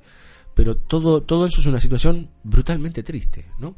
Y para cerrar con la cuestión de la tristeza, la película empieza con una cita. Ah, sí. Sí, Eh, sí, sí. La canción del fatalista, que yo la busqué por todos lados. Usted encontró que era algo apócrifo. Yo traduciría igual como canto. El canto. Sí. Pero más allá de eso, eh, sí, encontré un, un texto alemán sobre cine argentino y leímos Apócrifam, así que asumimos que está hablando de Apócrifo. Únicamente que sea una banda, ¿no? Sí, De- no, de- no, bueno, está, está nombrando de que, Apócrifo en bande. de que la cita con la que arranca esta peli es inventada, Lo cual también me gusta pensar que es un poco argentino. Y la frase, va la frase, ese fragmento dice, no pierdas un instante si temeroso de la muerte huyes. Aunque muchos ojos viertan lágrimas amargas, no lograrás escapar de tu cita con la muerte. Oh. Está, está diciéndonos el final, básicamente, ¿no? Sí, bueno, obviamente, pero una Y se idea, escuchan sirenas cuando empiezan, ¿no? Sí. Unas sirenas muy importantes. una idea de, de- de fatalismo de que, bueno, calle de sentido único. La música es de Frank Skinner, que no lo hemos recorrido mucho en BCO, pero que, por ejemplo, eh, ha hecho la banda sonora de Sublime Obsesión, la película de Douglas Sirk con Rock Hudson, eh, Billy Alba. Y bueno, acá en este caso. Cirulo, eh, ¿cuándo vamos a, hacer melodramas en este capítulo? En este En capítulo, este te capítulo. salió el Apus. Apus. Apus. Eh, Tiene que subir los precios Apus. No sé, pienso 2020, podemos pensar en. O podemos pensar en musicales, o podemos pensar en melodramas. O- fuerte musical, pasarme todo el año viendo musicales, Villalba, está todo... Sí, no, bueno, pero pensá, pensá 32 musicales que estén bárbaros. Sí, claro, los hay. Mm, Veremos, creo que me van como a los melodramas, me Bueno. encantan los musicales, amo los musicales. Yo te, te voy a ir eh, cincelando Ahora estoy, desde eh, ahora. hace, hace un año y medio que estoy en mi salsa, western y noir. Por ahí cederé un poco, veremos. Bueno, vamos viendo. Veremos, pero eh, yo estaba con Frank Sinner y con Douglas Sirk Skinner. y con Sublime Obsesión. Hizo la hermosa eh, música de One Way Street que lamentablemente les contamos que es una película muy difícil de conseguir, sobre todo de conseguir en buena calidad y, Y- que se escuche como la gente. Y la vimos bilingüe. Bilingüe. Porque eh, sí, si uno la ve en español, la copia que anda circulando, si uno la, la ve en español, hay frases que no están en español porque No. se ve que el audio está sacado de otra copia. es de un VHS que está Claro. subido. Y bueno, y es un desastre, bueno, qué sé yo. Lo cierto es que por lo menos se ve, se entiende lo que dicen, eso está bárbaro. Y si no la inventamos acá y es apócrifa, como la cita al principio, que por ahí no es apócrifa porque como la estamos inventando nunca se sabe. Claro, totalmente. Eh, Y el mundo será Tlon. claro, Tron. Tron. Tron. Legacy. Eh, Villalba estaba hablando de Borges. Eh, Siempre. Siempre, always. Eh, vamos a escuchar, al fin, vamos a escuchar el tema principal de eh, One Way Street de Don Hugo Fregonese, que calculo que en algún momento le rendiremos homenaje, porque tiene peliculones, ¿eh? Apache Drums, por ejemplo. Sí, claro. Vamos a escuchar los main titles de One Way Street y con, vean, aunque sea miren esta copia que no está tan buena, pero que bueno, gracias a Hawkman Blues la pudimos conseguir.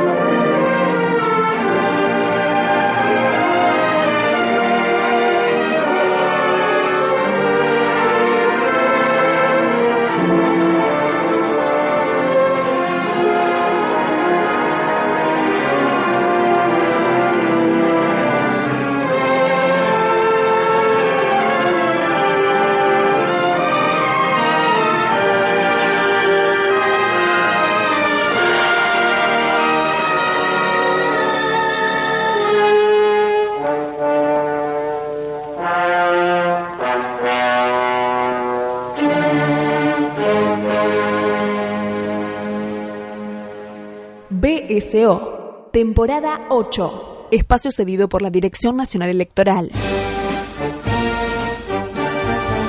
Vote lista negra. Anakin Skywalker presidente. La fuerza. Eso que siempre estará contigo mientras yo te deje. Por nuestros hijos. Por nuestros nietos. Bueno, los míos no. Vote lista negra. Anakin Skywalker presidente. Por una república I must obey my master. en llamas.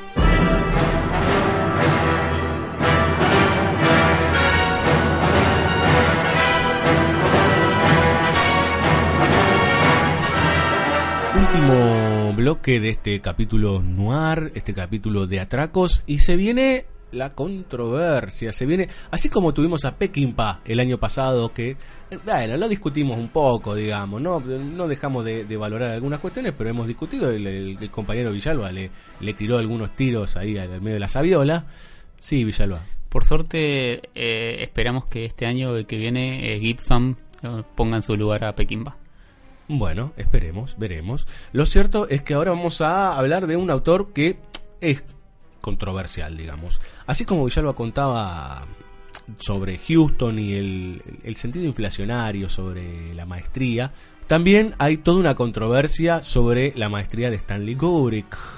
Acá lo tratamos eh, hace un tiempo largo hablando de algunos este, peplums eh, con el amigo Sí. Billy Alba cuando hablamos de Spartacus, una película que nos había parecido que en términos generales una película que estaba bien y que tenía eh, larga como todo peplum, pero que eh, ya empezábamos a avisorar ciertos vicios o ciertos rasgos de la cinematografía kubrickiana que podríamos decir en realidad que hay dos etapas, digamos, ¿no? la etapa más cercana al clásico, la de los 50 y un, un pedacito de los 60 y todo lo que vino después, que es con lo que se lo termina valorando como el, el master and commander del cine de, de- de bla bla bla bla bla bla bla bla bla, con libros y libros y libros y libros y libros sobre 2001 Odisea del Espacio. The Killing de 1956, muy cercana a- al fin, podríamos decir. Hablamos de una del 58 con el amigo Wells hace Sí. muy poquito, que nos acercamos a la frontera mexicana. Eh, The Killing también está anunciando cierto declive o presunta muerte de lo que entendemos como la edad dorada del el, el cine negro. Acá se la conoció, ustedes ahí la asociarán un poco más, como Casta de Malditos, así la estudiamos nosotros en la facultad. Sí, Eh, me venías hablando de... Sí, y está basado en un relato corto de Lionel White, eh, en donde lo que vamos a ver es el robo a una eh, a la tesorería de un hipódromo. Así es. Sí, podríamos decir más o menos que esto es lo más cercano, entre comillas, de Kubrick a la lógica clásica, con todos los reparos que eso implica, digamos, ¿no? ¿Por qué decimos que es una película compleja y polémica? Porque tiene un nivel de fragmentación y un nivel de, a ver, de autoconciencia, pero de autoconciencia en el sentido de que necesita estar todo el tiempo diciendo esto es una película y es un relato y es una maqueta. Y que de hecho el, el, el Killing, digamos, el, el afano, la matanza o, o como, como ustedes quieran decirle, es toda una, una estructura mecánica de eh, botoncitos, perillas, eh, algo que también se le critica a otro británico, que es Christopher Nolan, salvando las distancias, que tiene que ver con esta cosa de los movimientos de ingeniería en una película. Así como hablamos de la ingeniería de John Huston, pero es una ingeniería invisible, de alguna forma, o que no necesita mostrarla, Kubrick sí la pone en evidencia. ¿Sí? Y me parece que esa puesta en evidencia lo que hace es construir de alguna forma una película bastante más artificial que, las que vimos esta noche, en donde, claro, cada uno de los cuadros que uno ve dice, che, que bueno que está en cuadre, que bueno que está en cuadre, que bueno que está en cuadre, pero en el total yo estoy casi seguro que la mayoría de los que, bueno, yo hacía muchos años que no la veía, pero los que vimos la película no la, no terminamos de ver. Y no terminar de verla significa que da tanta vuelta, ida, venida, antes, después, arriba, abajo, qué sé yo, qué sé cuánto, que te perdés. Y no es que te perdés, como decías vos, Villalba, te perdés en la aventura, te perdés en serio. Yo lo primero que voy a decir es lo primero que anoté después de ver la peli, que es Kubrick, Kobani. No Cobain. No, no, Kobani.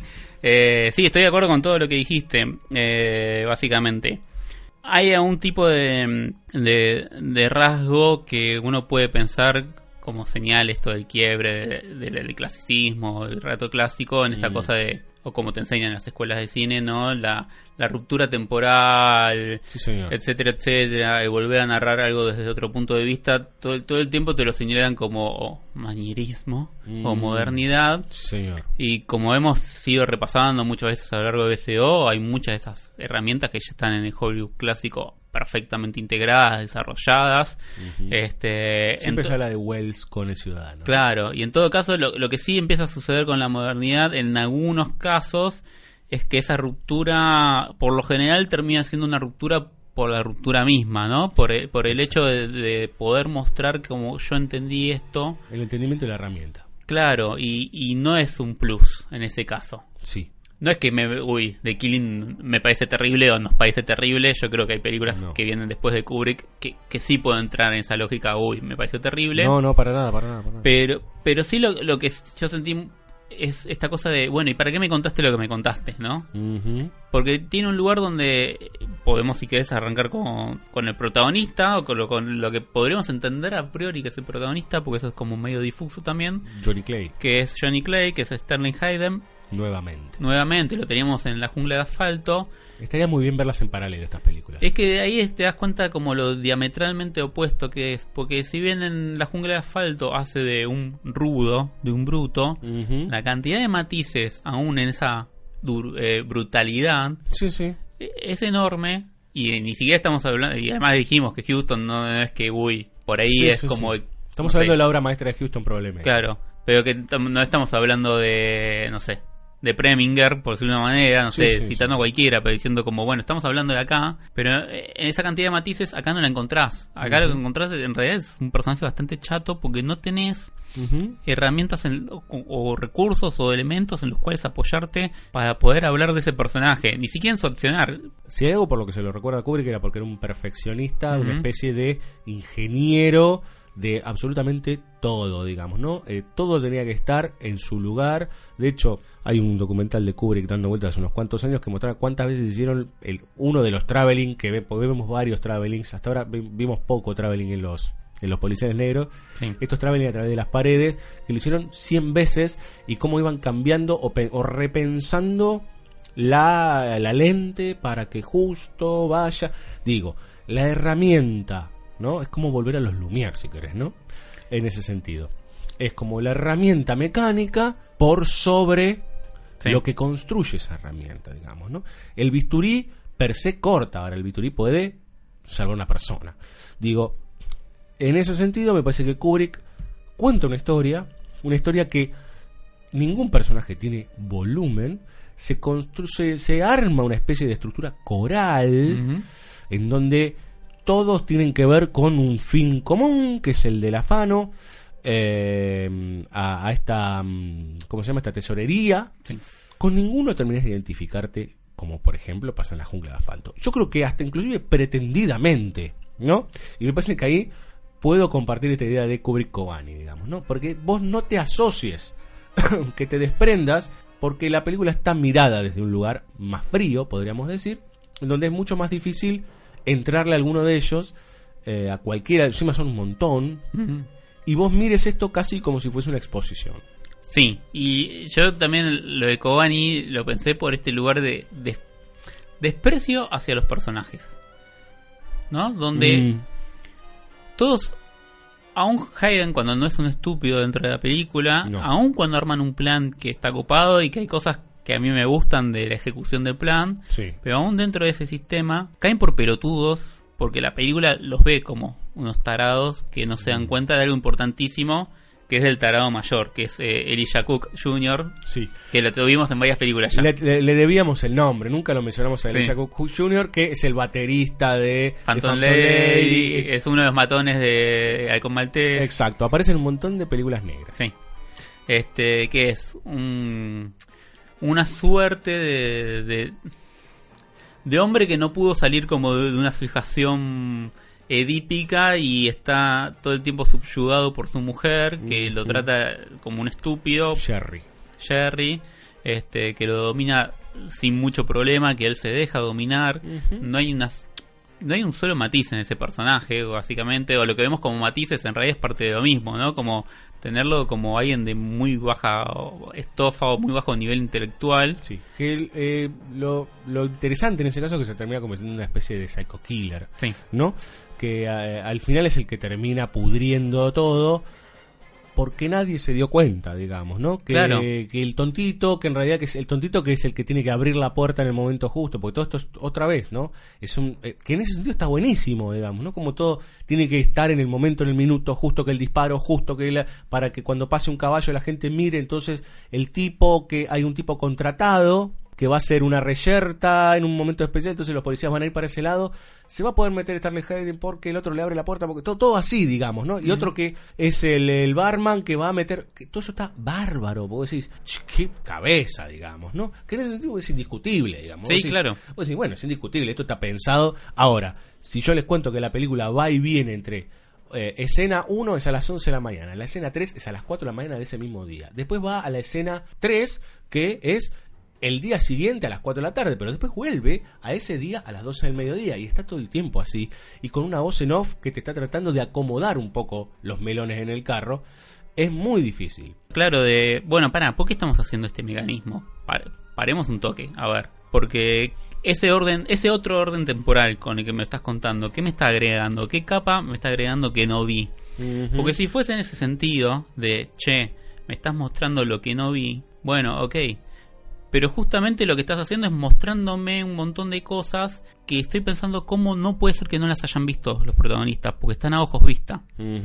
Como es esto del personaje de Cook Jr., por ejemplo, donde sabes que tenés ahí, que ni siquiera es el perro rabioso que es Joe Pesci en algunas películas de Scorsese, Claro. ¿no? Pero sabes que tenés ahí una bomba de tiempo. Que creo que la película intenta jugar con esto de que como es tonto nadie lo ve. Sí. Lo que pasa que me parece que, repito, otra vez, me parece que es con esta cuestión de la, de la no identificación, uno enseguida dice, ¿cómo? Pero no te das cuenta que este en cualquier momento puede hacer cualquier cosa.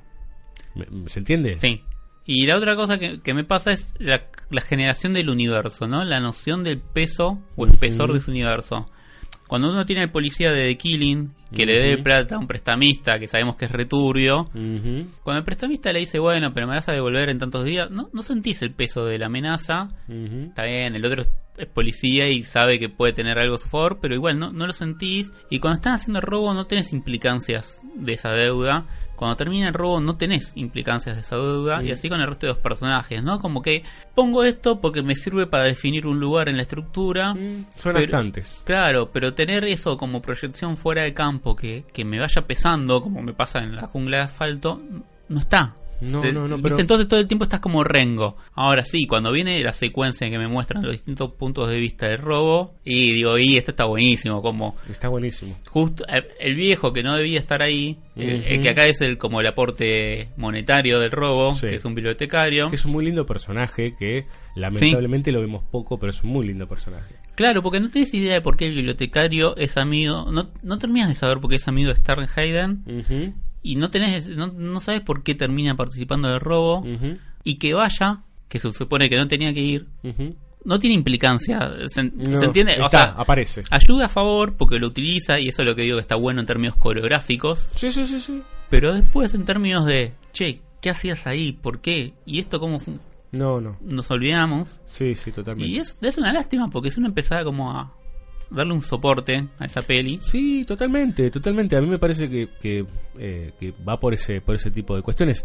De hecho, eh, recién decía que había tenía algo que ver también más con Nolan, y es que en realidad eh, la, la parte en que Sterling Hayden se mete finalmente en la tesorería, se mete con una máscara de payaso, Sí. digamos, igual a la del Joker, es la escena inicial de Dark Knight, digamos, y que también, porque en definitiva, cambiando lo que haya que cambiar, como dice Villalba, tiene que ver con el único que se termina quedando con buena parte del botín, este, y todos los demás terminan, como se dice en el barrio, cagando fuego, digamos, ¿no? Sí, eso me lleva a- al problema del final, en algún punto. Sí.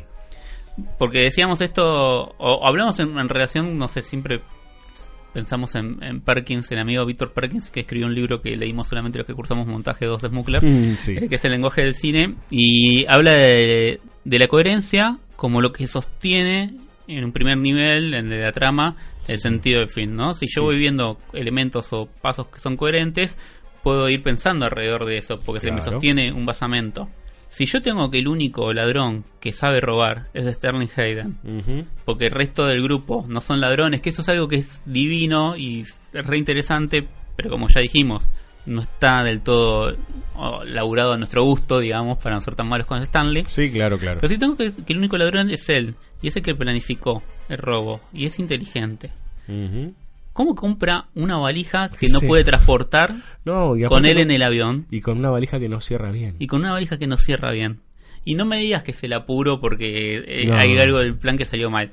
No jugamos. No. ¿Cómo no es que no tenés la valija antes? ¿Cómo es que después de que tenés los millones de dólares vas a comprar la valija? Entonces, cuando uno arma un mecanismo de relojería como ese, y el problema es que armaste un mecanismo de relojería, Claro, necesitas que funcione. claro. Esto no es como, ah, bueno, nos conviene hacer una película yendo por lo emocional porque no hay que eh, hay que pensar menos. No, no, no me refiero a eso, pero cuando entras en la lógica fría, Sí, sí, pero si el personaje, si este personaje fuese Dix, que también es interpretado por Sterling Hayden, sí, probablemente le podría pasar. claro. ¿Se entiende? Eh, y me parece que en ese sentido, ahí es cuando uno, ahí uno puede hacer la diferencia, por ejemplo, y ahora le vamos a explicar porque elegimos The Killing también, porque parece que le estamos matando, y en realidad es una película que es necesaria hablarla, digamos, ¿no? Porque es uno de los íconos del cine noir. Es uno así con el cine noir y como dijimos antes, muchas de las películas que vemos hoy en día de robos. Miraron de ahí. Sí, sí, vieron The Killing, sí, totalmente. O, Sí, o sea, sabemos que la vio, eso, a lo, que vamos es que la vio 500 veces, No, no, la, la- la la- estudió. Eh, el I See You. Sí. A, a eso voy yo. Eh, y me parece que, mm, que tiene que ver también con que se está acercando un cambio de época, que, se- que están empezando a aparecer ciertas cuestiones que tienen que ver con deconstrucciones, podríamos decir, que se está empezando a desarmar cierta lógica de lo que en alguna época le decían MRI, digamos, ¿no? El sistema de representación, etcétera, etcétera. Y aparecen estos autores nuevos de la mitad de los 50 en adelante, la- los nuevos clásicos en algunos casos y en otros casos llama cine auteur, como se podría decir, porque después aparecen los Cahiers y todas las cuestiones, en donde lo que se empieza a buscar es la ruptura per se. ¿No? Y esa ruptura con todo lo que conlleva, digamos, todo lo Mm. problemático, que termina eso pegando una vuelta hasta que Hollywood se convirtió en un holding y ese holding volvió a como se contaba antes, pero peor, digamos, ¿no? Y con cáscara. Eh, lo que hablábamos en el spin-off con respecto a los héroes, por ejemplo, ¿no? La representación de los héroes cuando los héroes se fueron y te lo estoy vendiendo los héroes, los héroes no están más. Para no seguir pegándole a Kubrick, porque en realidad también hay que entender que Kubrick tiene una pericia del carajo, del recontra carajo, que vos decís, bueno, ¿cómo carajo pasó esto? Pero así todo hay algo de, de alejamiento que tiene que ver con... No está pintando un cuadro, eh, está armando un panel de luces. ¿Se entiende? Entonces, el, por más amor que le puede poner un panel de luces, pero digamos, pero es un circuito que tiene que prender en, en determinados momentos tal cosa, tal cosa, tal otra. Entonces, cuando uno ve que el tipo, que es el mastermind, eh, cerró mal una valija con millones de dólares y viene un perrito, bueno, pero lo, lo único que puede pensar es, para compararla con One Way Street, es que eso es un acto punitorio. ¿Se entiende? O sea, Sí. en One Way Street uno dice, no, no puede ser, no, ¿qué está pasando? Porque la película te hace transitar de otra manera, pero no pretendidamente descarada y, y- y traidora, sino que es porque te, te- te pasan cosas en una aventura coherente. Acá, el problema eh, reside centralmente en que a vos te plantearon mirar desde afuera, mirar la Gioconda desde una cuadra.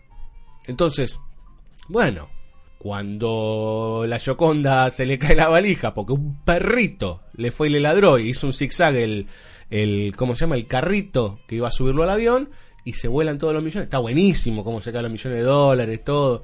Pero uno dice, pero mm, a ver, si esto no es un acto deliberado para castigar al personaje, aparte la película termina con dos policías apuntando a cámara.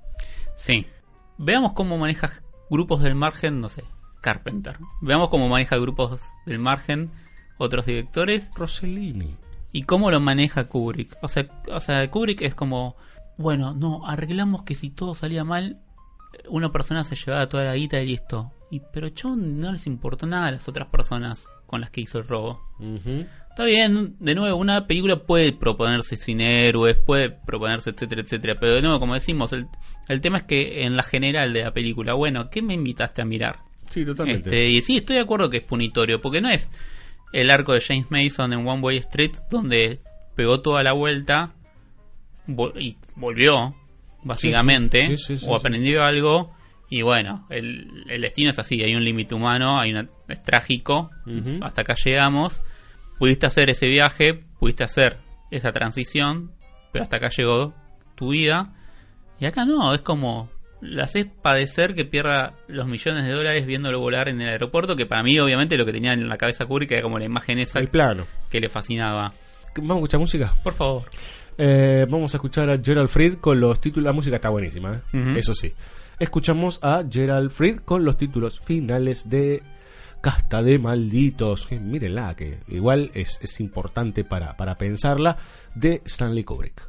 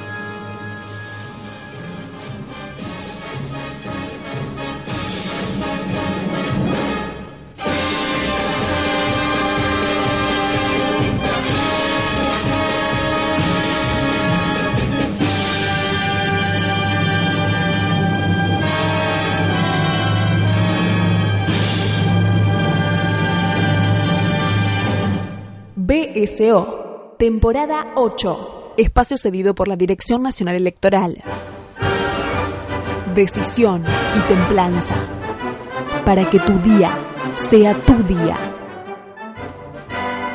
You could ask yourself a question. Solo te diré a ti que me votes.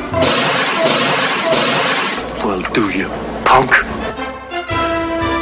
Lista 88, Clint Eastwood, senador por Santa Cruz.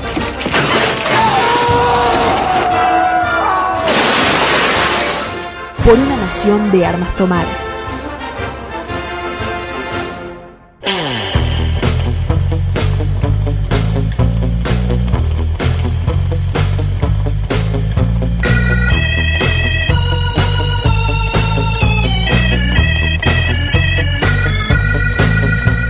Se termina esta nueva edición de Noir extenuante, Billy Alba. Y vio cómo es esto de planificar robos, ejecutarlos, este... No es fácil. Es un atraco, Billy Alba, es un atraco. Ay, ¿a qué es eso, Cirulo? Es un atraco. Es que te estoy haciendo una película doblada. Ah, bueno, y porque la, la tuvimos que ver doblada One Way Street. Sí, pe- pensé que iba a decir otra cosa. No, no.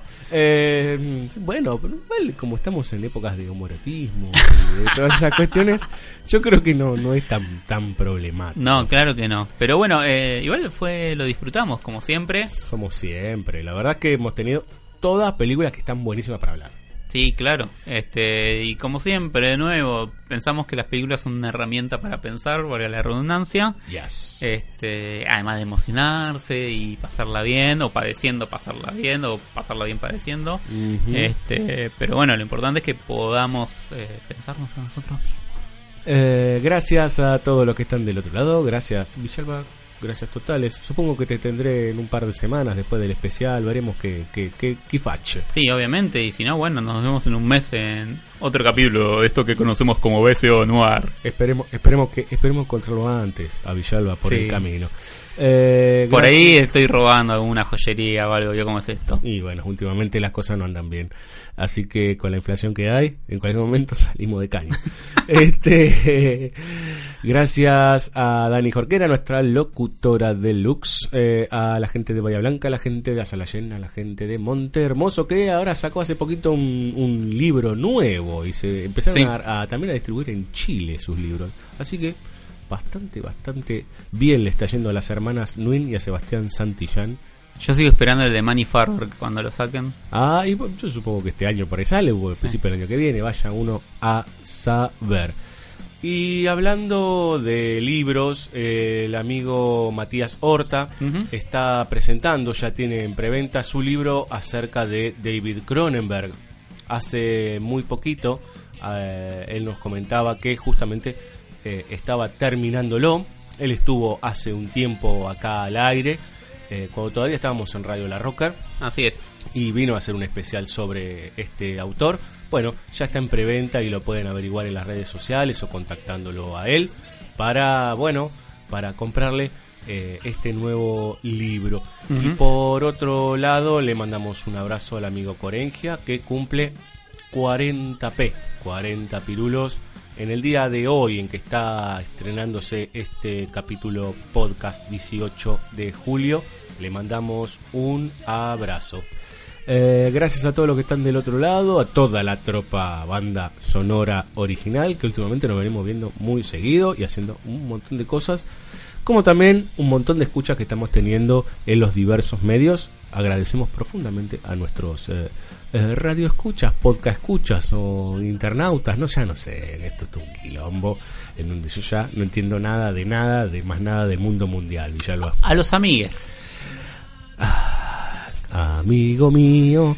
Eh, nos vamos con. Nosotros hacemos siempre lo mismo. Canción alusiva de rock nacional, Villalba. Y sí, porque nos gusta rock nacional y argentino, como decía Lerner en la publicidad de Amega, que se ve que, bueno, lo tenía que aclarar. Igual, yo creo que eso es cosa del guionista o del director de Apuli, ¿no? Ay, Dios. Porque yo a Ale lo quiero mucho. Eh, ¿Este es amigo tuyo? No, ¿sabes qué? Yo no lo escuché mucho a este muchacho, Ah. eh, pero viste que toca con los Baba ahora. Sí. Hace rato de largo, con los Babasónicos. Y justo esta semana volví a escuchar un poco los Babasónicos. Yo en su momento me había gustado mucho un disco de él que se llamaba A un millón de años blues. Ah, sí, claro. Hace muchos Hitazo. años. Disco, esos, viste que hay artistas que tienen discos hits porque Sí. te los vendió la Rolling y la Irrecuptible. Sí, sí, yo recuerdo haber visto un video de él y haber escuchado el cassette. En ese momento de Carcass. En realidad es de Carca. Porque Mm. Carcass es una banda de black metal este, extranjera. Carca nos dice que estamos fuera de la ley. ¿Estás fuera de la ley, Villalba? Sí, en este momento sí. Estamos fuera Porque todavía no pagué monotributo. ¡No! Hasta la semana que viene, Villalba salió cagando, salió cagando.